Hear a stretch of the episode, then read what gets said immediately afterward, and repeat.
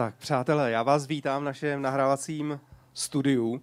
Kdybyste sem přišli, tak to normálně vypadá jako v nějaké vesmírné, vesmírné raketě. Je to tady neuvěřitelně zasíťovaný, ale miluju to, jak můžeme v dnešní době používat moderní technologie právě proto, abychom byli, přestože jsme v karanténě, společně. Uh, já jsem si dal název kázání Boží youtuber. Tady ten název jsem si dal už před uh, několika, několika týdny. A i přesto, když ten název je takový, jaký je, tak bych rád, mi tady úplně padá rouška pořád, tak bych rád se dotkl i ty situace, ve které dnes celý národ, celá Evropa, pomalu celý svět jsme a které čelíme. Eh, pojďme se ale nejdřív obecně podívat, kým je tedy YouTuber. YouTuber, eh, když si najdete nějakou definici na internetu, tak je osoba, která na internetovém serveru YouTube aktivně nahrává videa. YouTubeři nejsou klasickými celospolečenskými celebritami, ale na svou cílovou skupinu mývají větší vliv než celebrity z tradičních médií. Mezi mladistvými jsou často také mnohem populárnější. Mě to samozřejmě nedalo, a, a našel jsem si i nějaké youtubery na, na internetu a co jsou všechno schopni udělat pro svého cílového uh, fanouška. A našel jsem Jimmyho Swinglera, který každý týden uh, nahrává se svými kamarády pod názvem TGF Bra na YouTube videa, který ukazují extrémní kanadské žertíky. A myslím si, že jednou totálně přestřelil dal si na hlavu igelitový pitlík, do pusy si zapíchl takovou trubičku a pak si celou hlavu, na celou hlavu si nasadil mikrovlnku, která byla vystlaná cementovou pastou. Přátelé, vůbec netuším, co si myslel, že se pak stane, ale uh, Jimmy samozřejmě tu mikrovlnku z hlavy už nesundal. Museli dokonce zavolat záchranáře, aby mu ji pomohli sundat, a těm se to podařilo až po hodině a půl. A já jsem si jenom říkal, jak eh, je neuvěřitelné, co všechno YouTuber dokáže právě udělat pro to, aby zaujal svého posluchače. YouTuber taky bývá často označován za influencera. Ten, který má velký vliv na lidi okolo, okolo sebe.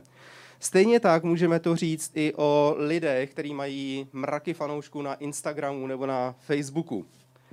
Uh, to, o čem bych rád právě dneska mluvil, je vliv. Jaký vliv máme? K čemu ho používáme a odkud ten vliv čerpáme? Uh, já mám na svém Facebooku, včera jsem se díval, nějakých 957 fanoušků, což jako není úplně tak špatný. Na druhou stranu, když se podíváte na můj profil, tak zjistíte, že když dám nějaký status jednou za půl roku, tak je to pomalu sláva. Když mi to někdo lajkne, protože se to pomalu ani k těm lidem nedostane, jak jsem nečinný, tak, uh, tak si myslím, že to je, to je prostě pomalu zázrak, když tam mám, já nevím, 20, 30 uh, lidí, kteří, kteří mi lajknou můj komentář. Kdybych neměl svoji manželku, která vždycky mě připojí do, do svého nějakého statusu nebo příspěvku, tak bych byl pomalu facebooková mrtvola. Znamená to, že tedy nemám velký vliv porovnání s uh, youtubery nebo lidmi na Facebooku, který mají, já nevím, tisíce lajků na svém příspěvku a podobně. Jak uvidíte, přátelé, tak zaží, záleží strašně na úhlu, úhlu pohledu. Protože ať si to uvědomujeme, anebo ne, tak každý z nás máme nějaký vliv. Každou, každý den, každou hodinu, každou minutu přinášíme něco na tento svět, čím ovlivňujeme lidi okolo sebe. A to přesně platí i v této exponované době. Pandemie v rámci nemoci COVID-19 přišla a zase odejde. Samozřejmě velkou otázkou je, co po sobě zanechá. Ale velkou otázkou také je, co zanechá v nás samotných a co my v této době zanecháme po sobě. Eh, Kristus o svých následovnících, křesťanech v Matouši v 5. kapitole od 13. verše říká, že křesťané mají být solí a světlem pro tento svět. Doslova říká, vy jste sůl země, jestliže sůl ztratí chuť, čím bude osolena? Nehodí se již k ničemu, než aby ji vyhodili a lidé po ní šlapali. Vy jste světlo světa. Nemůže být ukryto město ležící nahoře. A když rozsvítí lampu, nekladou ji pod nádobu, ale na stojan. A svítí všem, kteří jsou v domě. Tak ať vaše světlo září před lidmi, aby uviděli vaše dobré skutky a vzdali slávu vašemu Otci, který je v nebesích. Jinými slovy, křesťané mají neustále ukazovat na boží lásku a mají přinášet dobré věci do tohoto světa. Ať už jsou okolnosti okolo nich jakékoliv. Já bych rád eh, teď řekl takovou větu, kterou bych, eh, která se bude linout celým mým kázáním. A ta věta je, nemáš ani představu o tom, jak nějaký rozhovor, jak nějaké slovo pozbuzení, jak nějaký skutek lásky může tomu druhému člověku změnit totálně život. Takže jak jsme si řekli, dnešní společnost jak kdyby zdůrazňovala pouze vliv u mass médií, u slavných osobností, influencerů a dalších lidí, kteří ovlivňují masy skrze sociální média. A jak kdyby snižovala vliv normálního člověka. Když si to stáhnu na sebe sama, kdo mě nejvíc ovlivnil v mém životě? Jednoznačně to byli mý rodiče. Mí rodiče nejsou žádní celebrity, nejsou to žádní influenceři, dokonce neznají ani Facebook, nic podobného. Ale uvědomuji si, jak mě obrovsky ovlivnili v mém životě. Jejich vliv nebyl okamžitý, když jsem byl malé dítě, ale teď z, z nějakého pohledu, z nadhledu, s odstupem času můžu vidět, že jejich vliv byl zřejmý. A to vás tom chci pozbudit. Uh, I když nevidíme okamžité ovoce, tak uh, to neznamená, že to, co děláš, nezapouští své kořeny.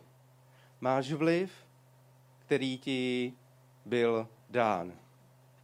Kdo mě dál ovlivnil? Byli to určité učitelé, byli to trenéři, kteří mě vedli ke sportu, byli to mý kamarádi, kteří mě někdy vedli dobrým směrem, někdy úplně nedobrým směrem, ale tito lidé, kteří byli blízko mě, tak na mě měli velký vliv. Ale zároveň to byli i lidé, kteří se v mém životě objevili a dneska vůbec netuším, kde jsou. Byla to například uh, holka, která, když je bylo 18, tak mi na střední škole uh, poprvé řekla o Kristu. Já jsem ji skoro vůbec neznal, ale pro mě to tenkrát bylo něco přelomového.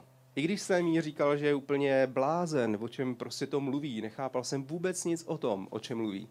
Ale pamatuji si, jak jsem tenkrát uh, začal přemýšlet o, o smrti. Jestliže zemřu, co pak bude se mnou? A nedávalo mi smysl, že bych měl být jenom vypnut a najednou nic nebude.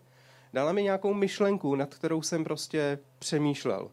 Pamatuju si taky na kamaráda, který, nebo kamaráda, ne úplně blízkého, spíš známého, ale který se mnou jednou šel z Vanzorfu přes celé město v jednu v noci a bavil se se mnou o Kristu. A tenkrát jsem si řekl, jestli, jestli má pravdu, jestli Bůh existuje a mě to nic nestojí, abych ho mohl vyzkoušet, tak, tak proč to neudělám? A tak jsem dal tenkrát svůj život Kristu a radikálně se mi změnil můj život. Zároveň na mě měli vliv lidé, které, kteří, které vůbec ani neznám. Lidi, kteří uh, se za mě modlili.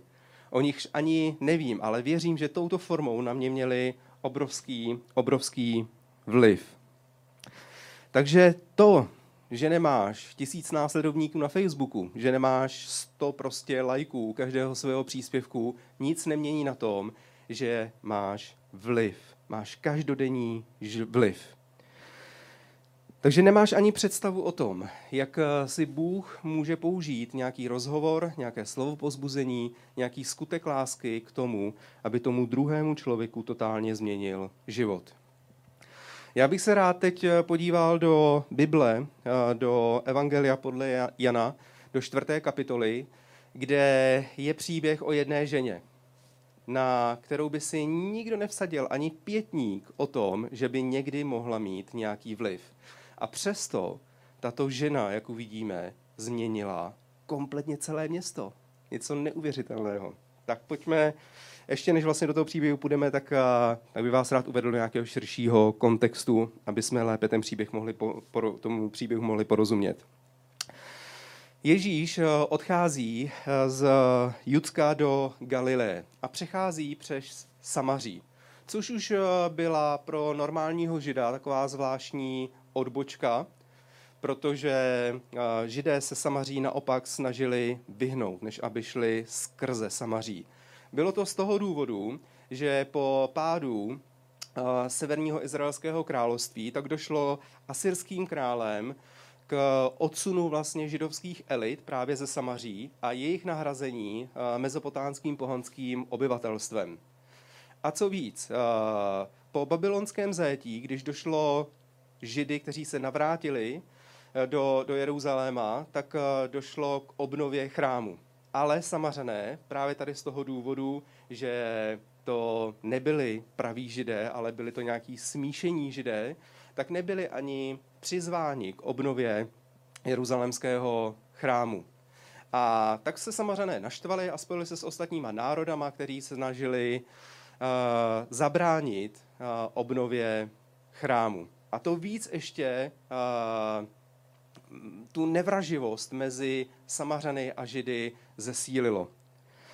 Takže Samařané nebyli ti, kdo jsou uh, s námi, kdo jsou, uh, kdo jsou společně s Židy na jedné, na, v jedné bandě, ale naopak jsou to ti, kteří jsou proti, proti nám. A Ježíš poté, co přichází do samarského města Sichar, unaven cestou, tak uh, se dá ke studni. Je to někdy během dne, kolem pravého poledne, kdy byl největší žár. A v tom tam přichází jedna žena. Bible říká pouze samařanka. A Ježíš jí žádá, aby mu dala napít, což tu ženu obrovsky prostě překvapilo. A říká Ježíši, jak to, že ty, ať si žid, žádáš mne, samarskou ženu, abych ti dala napít? Ježíši odpověděl, kdybys znala ten boží dar a věděla, kdo je ten, který ti říká, dej mi napít, Požádala bys ty jeho a on by ti dal živou vodu. Žena mu řekla, pane, nemáš ani vědro a studna je hluboká. Odkud tedy máš tu živou vodu? Jsi snad větší než náš otec Jákob, který nám tuto studnu dal a pil z ní on sám, jeho synové a jeho dobytek? Dej mi tuto vodu, abych už nežíznila a nemusela jsem chodit nabírat. Ježíš řekl, jdi, zavlej svého muže a přijď sem. Žena mu odpověděla, nemá muže. Ježíš jí řekl, dobře jsi řekla, nemá muže. Vždyť jsi měla pět mužů a ten, kterého máš nyní, není tvůj muž. To jsi řekla pravdu. Žena mu řekla, pane, vidím, že jsi prorok. Žádný žid by se s tou ženou nebavil. Naprosto žádný žid. Obecně, pokud jsi byl rabín, tak se na veřejnosti nebavil s žádnou ženou, ani dokonce se svojí manželkou. A Ježíš se tady nejenom, že baví s ženou na veřejnosti, ale zároveň sama, se samařankou. A co víc, ženou, která měla ve svém životě šestého muže. Nevím, co bylo předtím, jestli ty muže, muži uh, zemřeli a tak dál, ale je možné, že tam mohlo být i pět rozvodů. A ona se šestým mužem žila na hromádce. Její vlastní komunita z toho města samarského Sichar ji vyloučila. Právě proto ta žena tam šla v pravé, v pravé poledne. Protože se chtěla vyhnout pohrdavým pohledům a jedovatým řečem. Ale přesto všechno Ježíš se s tou ženou nejenom, že začal bavit, ale vidíme, že jí prokazoval lásku a úctu. Proč to udělal? Jak to vůbec mohl udělat? Nejenom žid, ale i Bůh v jednom těle. Ženě, která je vyloučená na okraji komunity, opovrhná ostatními lidmi, tak jí prokazuje úctu a lásku. Já věřím, protože viděl její srdce a věděl, že se může dotknout jejího právě srdce. Že se může v tom okamžiku skrze ten rozhovor totálně změnit její život. Dál v Janovi ve, čtyři, ve čtvrté kapitole 21. verši ten příběh pokračuje. Ježíš jí řekl, věř mi, ženo, že přichází hodina, kdy se nebudete klanět otci ani na této hoře, ani v Jeruzalémě. Vy se klaníte tomu, co neznáte. My se klaníme tomu, co známe, protože záchrana je ze židů. Ale přichází hodina, a již je zde, kdy praví ctitelé se budou klanět otci v duchu a v pravdě. Vždyť sám otec hledá takové ctitele. Bůh je duch a ti, kteří se mu klanějí, musí se mu klanět v duchu a v pravdě. Žena mu řekla, vím, že má přijít Mesiáš zvaný Kristus. Až on přijde, oznámí nám všechno. Ježíš řekl, já jsem to, ten, který k tobě mluví.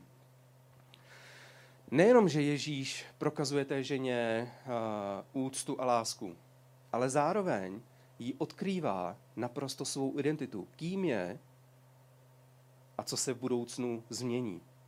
Proč vlastně přišel na tento svět?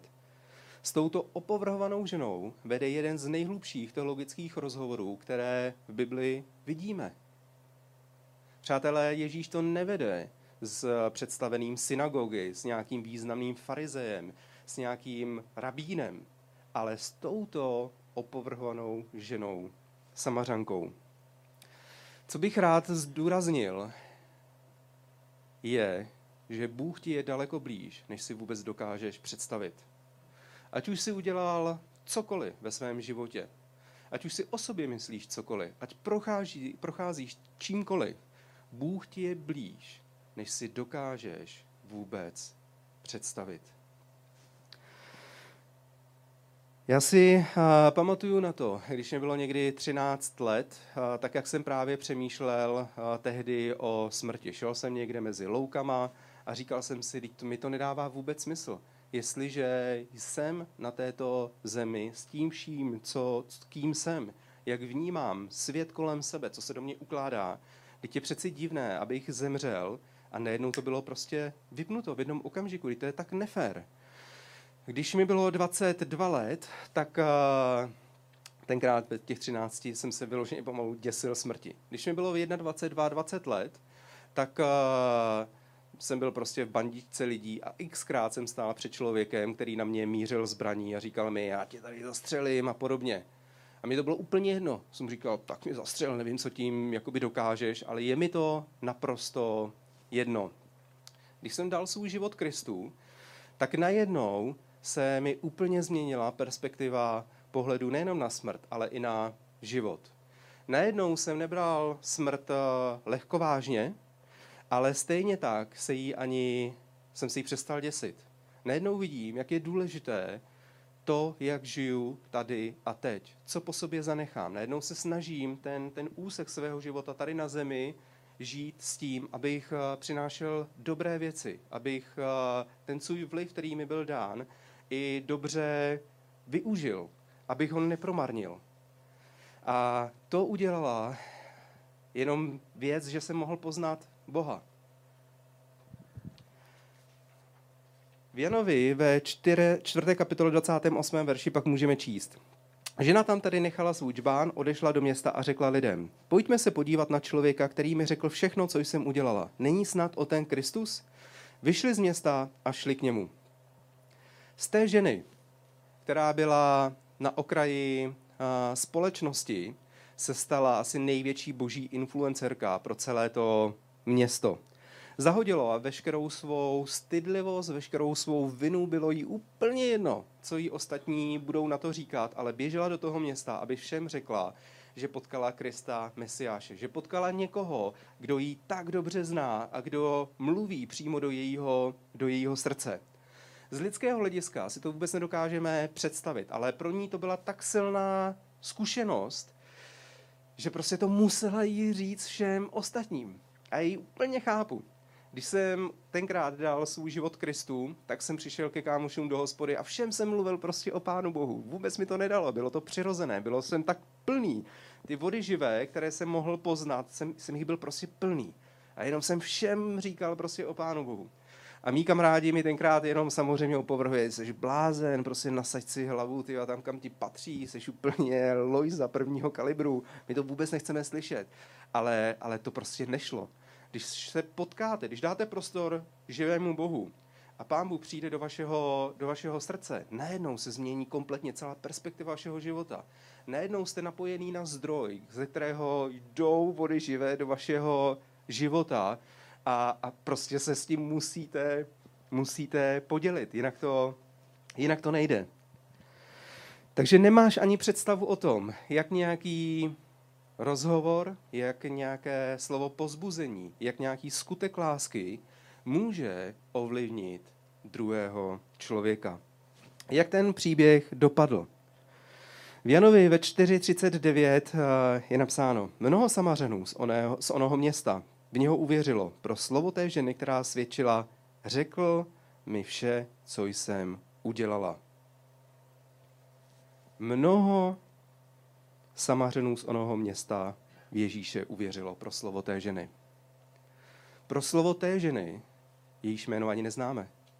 Je to prostě nějaká žena z města Sichar, která byla na pokraji společnosti, ale po setkání s Ježíšem mnoho lidí skrze její slovo v samaském městě Sichar uvěřilo. Věřím, že propojení s Bohem, úcta a láska a láska k lidem vždycky způsobuje zázrak. Prostě to nejde jinak. Tyhle ty věci jdou ruku v ruce. Propojení s Bohem, úcta a láska k lidem způsobují zázrak, který Bůh chce činit i v této době.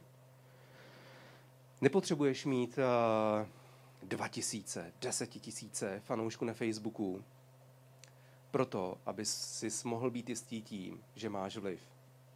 Jestliže jsi napojený na ten správný zdroj, tak pak automaticky vody živé jdou do životů lidí okolo tebe. Nedívej se na masy, dívej se na člověka, který stojí právě před tebou. Protože nemáš ani potuchu o tom, jak nějaké slovo pozbuzení, jak nějaký rozhovor, jak nějaký skutek lásky může tomu druhému člověku i v této době změnit život. Přátelé, buďme solí a světlem i v této době. Bůh je takový, jaký je. Bůh je dobrým Bohem. A já si přeju, aby okolnosti, ve kterých teď jsme, nás daleko více neovlivňovaly než samotný Bůh, který je v nás.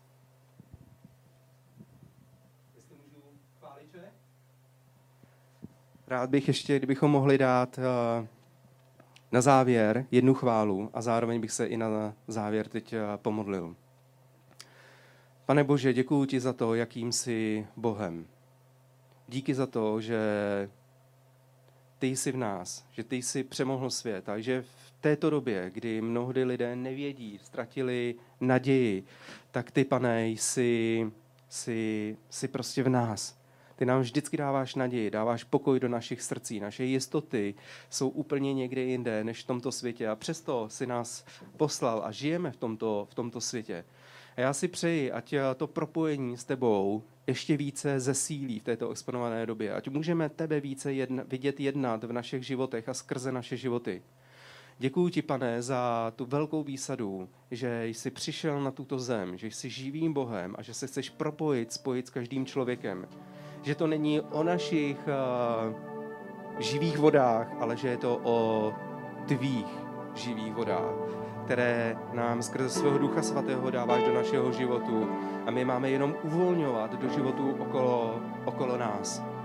Já tě chválím, pane, a vyvěšuji tě na tomto místě a a zároveň se modlím opravdu za naší společnost, jak se modlili kluci Stašek, aby jsme brzo viděli, jak tato pandemie prostě zanikne. Ale zároveň i jak se nás víc dotkne, že dokážeme si seřadit zprávě hodnoty tak, jak je chceš, abychom je měli seřazeny. A tento národ je může poznat. Protože kam ty přicházíš, tak se radikálně mění atmosféra, mění se, mění se všechno, pane. Ty, když se dotkneš našeho srdce, tak najednou se mění prostě perspektiva celého života. Přeji si, ať víc lidí tě může poznat jako, jako skutečného Boha. Ať jsou zlomeny veškeré hradby předsudků vůči, vůči tobě, pane, ale ať eh, lidé dávají prostor ti, jako ti dala ta žena, jejíž jméno ani neznáme, ale kde se mohl dotknout jejího srdce a ona se pak stala boží influencerkou pro celé město. A to se všechno stalo prostě na fůzovkách nepřátelském, nepřátelském prostředí, nepřátelském městě, pane. Kde vidět, že jsi daleko větší, než jsou předsudky, než, eh, než je naše vnímání. Jsi Bohem, který přišel a který se chce dotknout našeho srdce a ukázat nám, kým je, pane, a jaký je tento svět. Amen.